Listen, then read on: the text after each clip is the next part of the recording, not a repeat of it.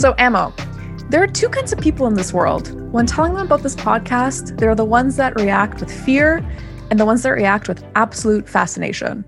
The questions that I get usually range from, Are you okay?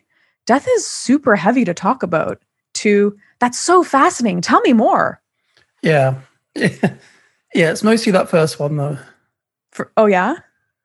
Yeah. Uh, but people have been asking me if I've been all right for a long time. So it's all good. Yeah, that's. I think that's the first question I asked you when we met. Mm-hmm. I'm very yeah. used to it. uh, the thing I do think about a lot, the really sort of wide range of reactions we get about this podcast. The fact is that death is traumatic. It means never seeing someone you love again. It, it could mean slowly watching them fade away. Like we understand how awful death is and how complex these discussions are. But mm-hmm. then that's also why it's so important for us to examine death um, and open up discussions about it, right? Yeah, exactly, exactly. And part of it has to do with how society as a whole views the topic in general and how our cultural relationship with death has changed over the years. So, how exactly do we get to this point of death being considered taboo today? Well, in this episode, we're going to look at Western attitudes towards death over the last thousand years or so.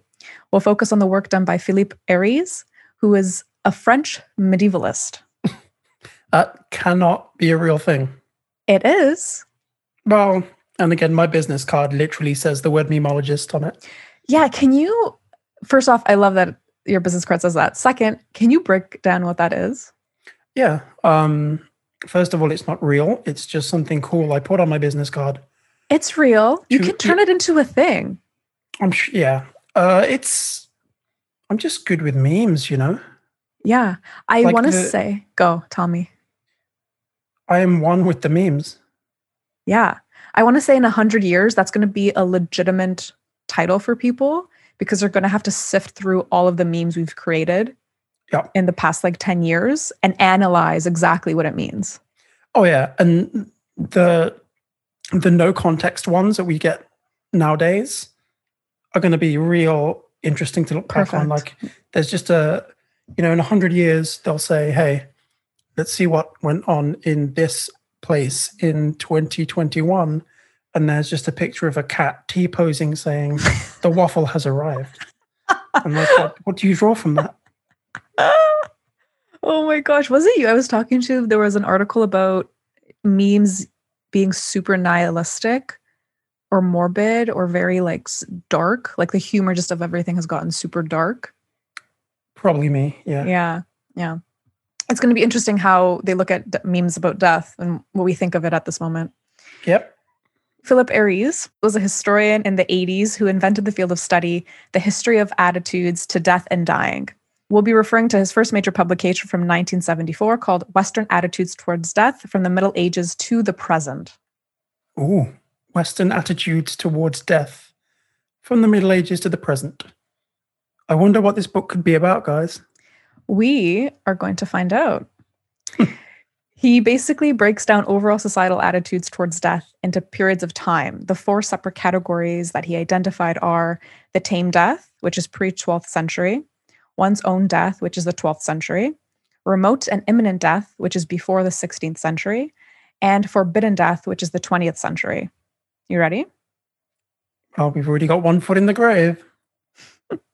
Starting with the tame death, it's important to note that the term Western in this case is Aries retroactively referring to the Europe in the first three categories. To, the Europe. To, to, to Europe. to Europe in the first three categories. Tame death is the time period before the Middle Ages, so that's pre 12th century in Europe. People were somewhat more accepting of the idea of death since it occurred all around them. Yep. Makes total sense. They'd have a, a closer relationship with death. If there's one thing about early Europe, it's horrible living conditions, deadly conflicts, high mortality rates, low life expectancy. Yeah, you know, they'd know about death. I'm, I'm getting the the image of someone surrounded by like a really stern family and the priest on their deathbed, that kind of era. Yeah, yeah, yeah. Typical, standard, standard Friday night. Really. Absolutely. So, due, due to their conditions, as you beautifully painted a picture of, People were super close knit, with one death impacting the whole community, especially in poorer areas. So basically, 99% of the population, as you kindly noted. Unlike modern times, it was customary for bereaved people to witness the actual occasion, the actual moment of death itself, and participating in rituals and ceremonies that seemed calmer and more acquiescing. I can't say that word. How do you say it? That's because you only learned about it today. I know. How do you say Acqui- it? Guys, she's trying to say acquiescing. Acquiescing. Hmm I even tried to spell it out. You Anyways. did. It's in red font. Not that we have a we, what script? What script, guys? We don't have a script. acquiescing. The, the actual moment of death itself and participating in rituals and ceremonies that seem calmer and more acquiescing than anything else. Aries explains that his choice of the tame death title is to contrast the wild death of the 20th century, in which people fear and avoid death for reasons which we'll get to later. During the era of the tame death in Europe, the afterlife was seen as a final resting place for the dead, as it is for most Christians. The one fear at the time, though, was the idea that the dead would rise again to come and haunt the living. This resulted in bodies being buried away from cities and houses in churchyards. Ossuaries were also very common, as the people at the time didn't believe that graves should be permanent. That said, according to Aries, burial grounds were seen as a place to meet to dance and even gamble. Sounds lit. What's an ossuary though? Basically, after a certain amount of time following a person's death, people would go and dig up their bones and put them into a box, and then that box would be placed in a building where other people's bones were put. This was considered the final resting place for the bodies and what people call ossuaries. I actually do remember visiting one of these places in Greece because the cities were so overcrowded, bodies would typically be exhumed after three years to put Mhm. the person's bones in those places. What was it like? Surprisingly calming. Like I remember Mm. I don't I'm pretty sure this actually happened. I highly doubt I made this up, but I, I went with my grandma, I know for a fact. And I think we went to I know I went there, but I think it was to visit her dad. Okay. Yeah. And it was just was it didn't feel creepy. There were just a ton of boxes. And I remember at the time I wasn't sure what we were doing or like where we were. hmm So I asked my grandma, I was like, oh, like what are in these boxes? Like what's going on? And she's like, oh, that those are bones. And I was like, oh, okay. that's that's how I f- found out about ossuaries. Interesting. Yeah. So it's it's basically just like a smaller catacomb. Catacomb. Catacomb. Yes, I, exactly. uh, I pronounce all silent letters, like the one in uh, pterodactyl. Starts with a P. Look it up. Pneumonia. Pneumonia. Pneumonia. Oh, you say it so silky smooth. Pneumonia. Pneumonia. Um. Anyway, I think it's interesting to think about these attitudes. So you talked about the singing and the dancing and how just okay they were with death. I guess I think a lot of that comes from how commonplace executions were throughout this period of history. So executions were like going to the movies back then. Yes. Yes, Yeah. yes, yes. So 12th century Amo and Maria would head out. We'd step over the mountain of bodies in the streets, uh, you know, to catch the latest execution. On the way home, you know, we'd talk about, ah, I don't know, I thought the first one was better. And then we'd talk about, yeah, the, the new one felt a bit, you know, commercial. You know, it did, it just felt like it was just trying too hard. Uh, sequels are always disappointing. And then we'd all die of The old- sequel. at- Yep. It's his brother. Yeah. Yeah. From the other week. That's it. And then um, we'd all die of old age at age 32. I I appreciate that's I appreciate that story though. I feel like realistically because we're both ethnic or just like uh not like Um, standard European. You're, What? you're Greek. That's not how this you works. know what I mean? At the time, we Mhm. probably would not have just been free to roam around to especially together. Are you kidding? Yeah. Like not together, like, oh my God, a white woman and a and a brown man. What's going on? Mhm. We probably would have died a lot earlier also. I would have died in childbirth and you would have died being a child soldier. Nice. yeah, you're right.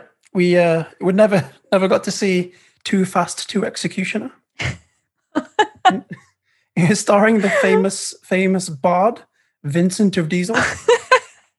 Does that thing, you know, family. You know, like, you know, in the Oh films, they gosh. all they, you can't choose your friends, but you can choose your family. We need to tweet him after. Yeah, it's my And Vin Diesel, guys. We'll cite the video that Am was referencing because Uh, I had no idea what this is until I saw the video that he sent me later. So What video? This is the first time you're hearing this. There is no you've script. said this to me in the past, Mhm, I have. Family. and I always like, all right, that's just his voice that he's taking on. Oh. It's I- famous bard Vincent of Diesel. History historians are listening in on this and rolling in their grave. The next phase is one's own death or death of the self. This is a more subtle shift in Western people's attitudes towards death that took place around the 17th century, also known as the High Middle Ages or the medieval period. Essentially, the idea of the individual evolves during this time. Culture began to move away from mass graves and ossuaries individual tombs grew in popularity as permanent homes for the dead. Due to living conditions, death was still very much a part of life, but since Christian teachings of the judgment that followed death, people became more conscious of their own personal place in the world. Their deaths and burials began to reflect this. This was actually the time that wills became more prominent. This allowed people to exert more power and control and force after their death. With Christianity came the idea of judgment in the afterlife, the afterlife at this time was also seen as a place where the dead continued to live, in a sense, either in heaven, hell, or in limbo. Yeah, this this period of history is super interesting. Um, you know, it's obviously very Eurocentric. Uh, you know how we're taught history. So this period, you'll you see a lot of the modern Christian imagery surrounding death start to emerge. So visuals of corpses, uh, skeletons as allegories of death, and later on, this all leads in the 14 and 1500s to what's called uh, danse macabre, which is yeah in the Dancing? 1400s. No, no, it's a you know like that meme where it's like bruh. This is how they would do it in the 14. They'd be like they'd be like danse macabre, bruh. oh my god, like these on the floor. Yep, hundred Oh percent. Oh my god, that's the OG death drop. Hundred percent. But um, yeah, no, that was just the the danse macabre was sort of the movement of arts and aesthetics and even architecture, including what we associate with death now, basically. Mm-hmm. Aries uh, actually also argued that this sort of artwork was meant to warn against moral corruption and also express the love of life. The third phase is called thy death or remote and imminent death. This was pre 16th century, where death was still understood as inevitable, but advancements were being made to extend mortality and understanding life. This shift was partially because of the Age of Reason coming about. After seeing the Black Death decimate Europe and new advances in medicine, Danse Macabre was in full swing. Death was now seen as an entity that could be fought off until it couldn't any longer.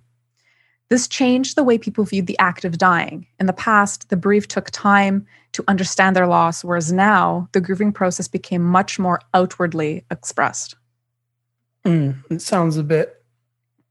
That's where we see a lot of these dramatics come in. You know, where the some of the living making it more about themselves than it is about the death.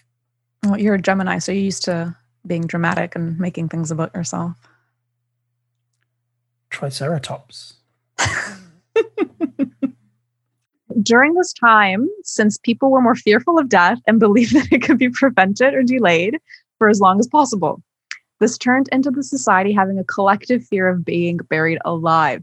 This caused men to actually be hired to spend entire evenings in the graveyard, which is how the term graveyard shift was actually coined. That's definitely one hell of a fear being buried alive. That's Yeah. terrifying. Yeah. Yeah. Didn't they also have um like a uh, something with a bell attached?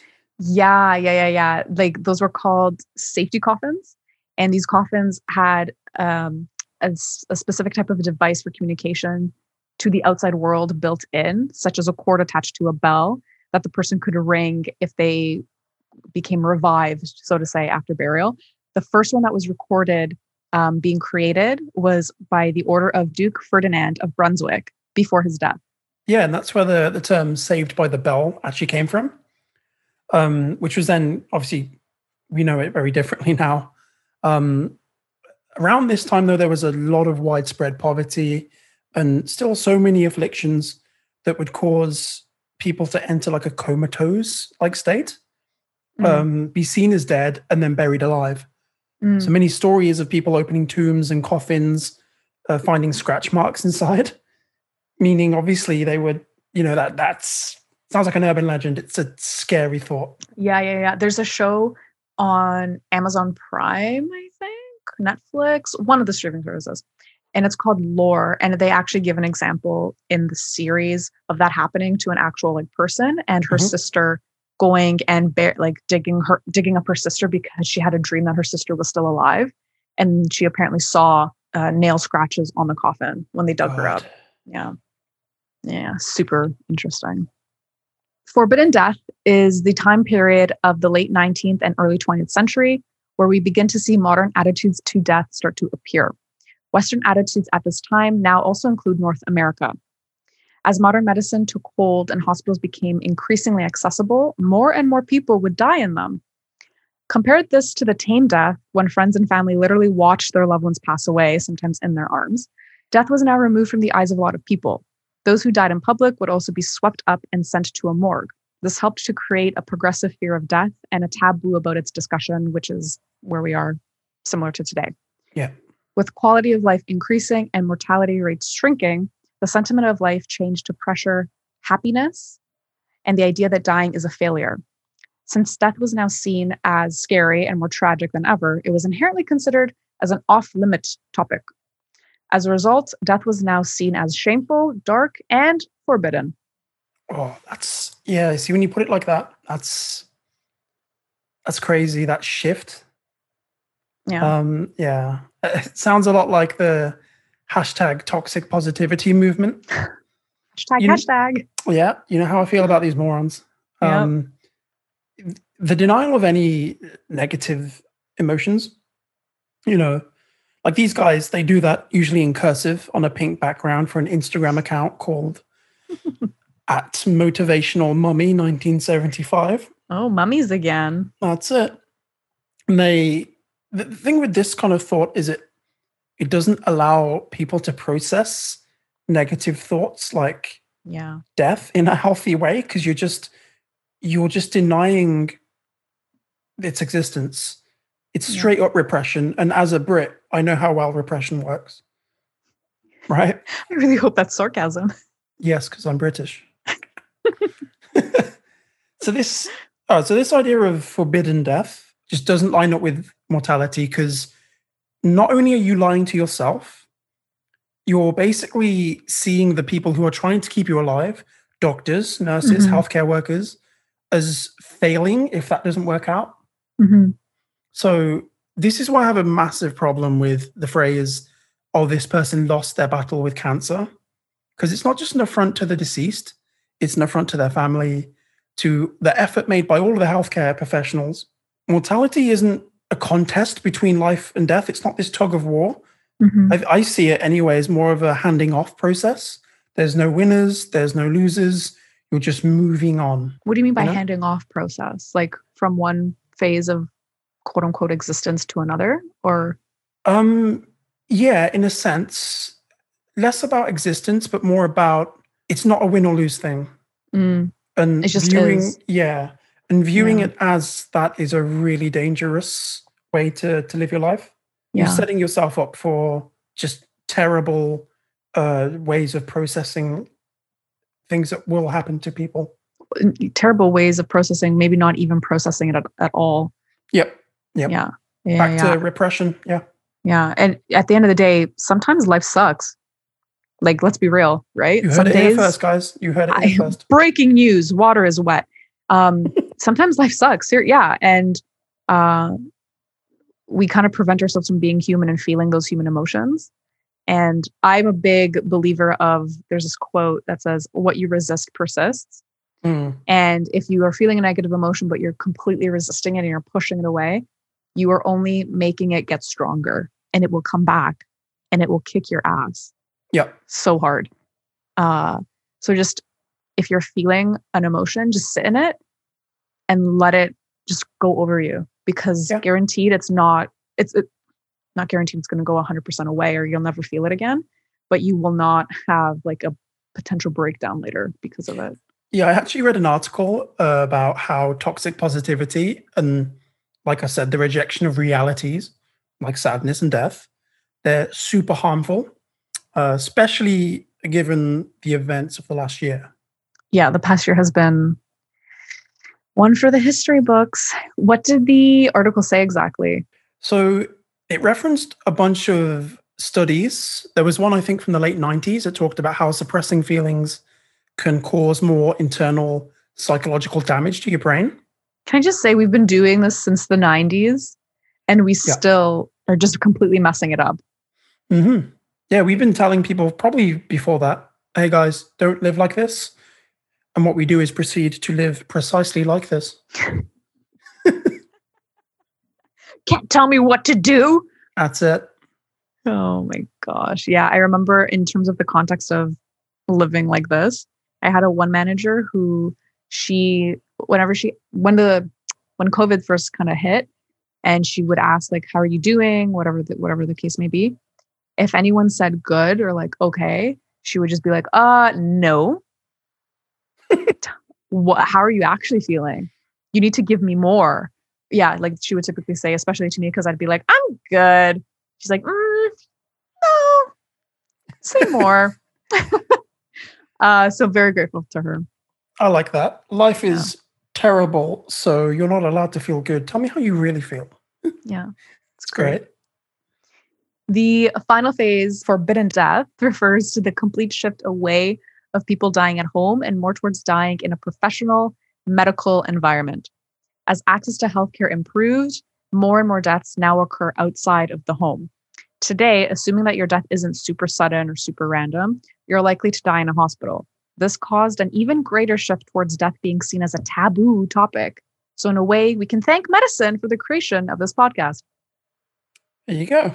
Thanks, medicine, for paying my bills. We don't get paid for this yet. Not yet. Not yet. It's funny you, you say the idea of forbidden death or invisible death because I've got a good topical example of this. Mm-hmm. The COVID denial movement, and I use oh the term movement in the same way that leaning over to fart is a movement. It's not, you know what I mean? You can attribute that to the concept of forbidden death or invisible death because mm-hmm. the worst COVID cases and the ICU and all of these yep. end of stage cases for COVID occur in hospitals away from most people's eyes. Some people are so far removed from the reality of COVID that deniers then get that sense of confirmation bias because they haven't firsthand seen what it can do to people or how many people are sick. Like I spoke to my friend back home, he's an anesthetist, and in the UK, as you can see, the, the currently the climate is yay, cases are falling, mm-hmm. this is happening, it's great. But what he was saying is that ICU has been more than a more of a mess than ever before. Yeah. So, and to me, especially living abroad now from the UK, it just highlights how much we're shielded from the horrors of any given situation for our own good. But this is a really unfortunate side effect of it. Is it is it for our own good though? Like first I want to say I'm really glad that you brought this up as an example because it's the perfect example for the what we're living in right now. Mm. And it's it's true, we're removed from it. And it also we still have the belief that it can't happen to us because we're so removed from it. Like the idea that like, oh, it'll happen, but not anytime soon. Mm. Um, as it comes to to the whole COVID situation, at the end of the day, seeing numbers on a screen does not show the the true impact of what's happening in the hospitals and doesn't show the ripple effects this is happening on people's mental health, people's general health and well-being, let alone the medical staff that are being affected by this every day. So just this is such a phenomenal example of of this. Yeah, and it's it's also because people are idiots. But that's a whole different that's a whole different podcast. Yep. Whole episode, whole series on that actually.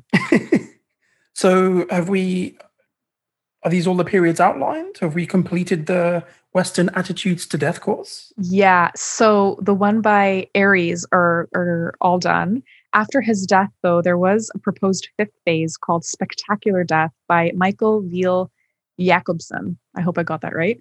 Out of the Department of Sociology and Social Work from Aalborg University in Denmark. Not sure mm. if I hmm. got that one right. Spectacular Death, not to be confused with Fabulous Death, because that involved glitter. That would be your death. Absolutely Hell fabulous. Yeah. An excerpt from his paper is called Spectacular Death, proposing a new fifth phase to Philip Airy's admirable history of death.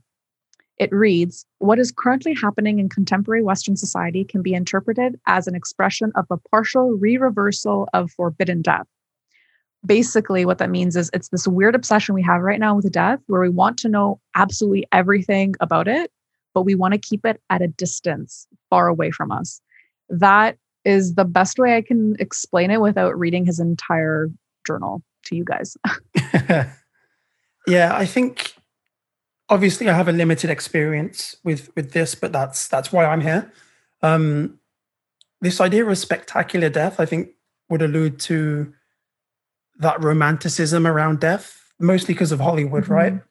Mm-hmm. So you were in school at some point. You must have been tricked into seeing like a horrific murder video or a beheading or something at some point, right? Yeah, I remember one specifically, and it was just one of those posts where it was like, "Click this link. It's so funny, ha ha ha." And then I just never clicked any more links that boys from school sent me. Hmm. Yeah, because it wasn't funny, ha ha ha. No, it was not. Okay, it was not. Right. that's that's the thing is in the Middle Ages, obviously, as we were going to see, Too Fast to Executioner, starring Vincent of Diesel. we would see death often enough to know the realities of it, the sort of disgusting, gory, smelly, slimy reality of death, right? You're painting so many vivid pictures today. I love it. So great. Yep.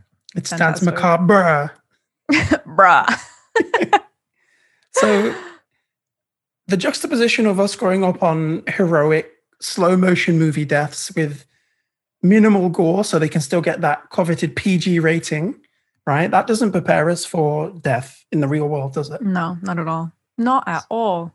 exactly. And I've I've been around the darker parts of the internet long enough to know that people don't just dramatically fall backwards, say a one liner, and then close their eyes. So, with that, I also do want to note that when you hear someone in, in the course that I'm taking for thanatology, they actually say, yeah, when someone's stabbed or shot, it's very, very, very unlikely that they will die in that moment. Mm. They, it's typically they take either several hours or even days to actually d- end up dying. Uh, yeah. So the the the entire idea that like you just shoot someone in the chest once and then they just fall and they're like, oh, Robert, forever miss me. Yeah. Farewell and then just like roll over and close their eyes. Like that's not how it looks. That's not how it happens.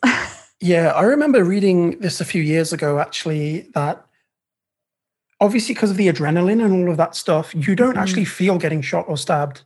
No. Um, people only fall over and fall to their knees in shock once they've realized they've been shot, mm-hmm. etc. There's a famous interview with a, a UFC fighter called Darren Till, mm-hmm. and he was talking about how he got into a fight in a nightclub and he thought he got punched and he'd actually been stabbed in the back. oh my uh, god! Uh, like a, a lot. Like how many times? Oh, pincushion amount of times. It was in the double digits. And he thought uh, he was just punched. He thought just someone was punching him in the back. Uh, in in all the hustle and buffle with the. Oh my god! Yeah. yeah, and that's the thing is, past that stage, it all gets much uglier. You know, there's the death rattle. So yeah. most people confuse it for snoring, but it's really agonal breathing. Um, and that's what is that? It's that sort of snoring when someone starts to die. It's their body shutting down, usually due to like trauma, like traumatic deaths. Mm-hmm. They cough, they wheeze, they splutter, and they give off signs that almost convey they're still alive, but they're in that. It, it's horrible and it's traumatic and it's it's really disturbing stuff but it exists in this sort of gray area between life and death that i talked about earlier. Mm-hmm, mm-hmm. Um, and the these are the realities of death that we've yeah. removed from our day-to-day lives. And it can obviously affect people today because we don't see it as much.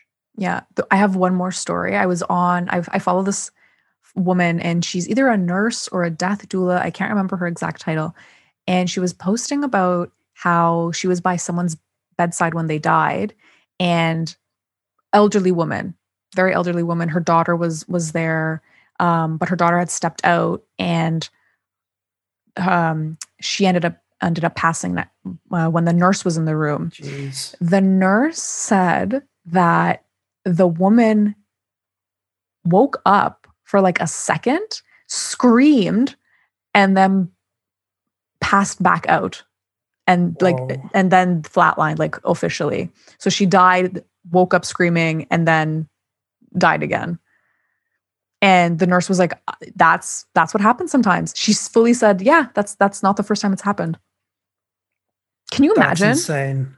yeah Wow. wow Wow.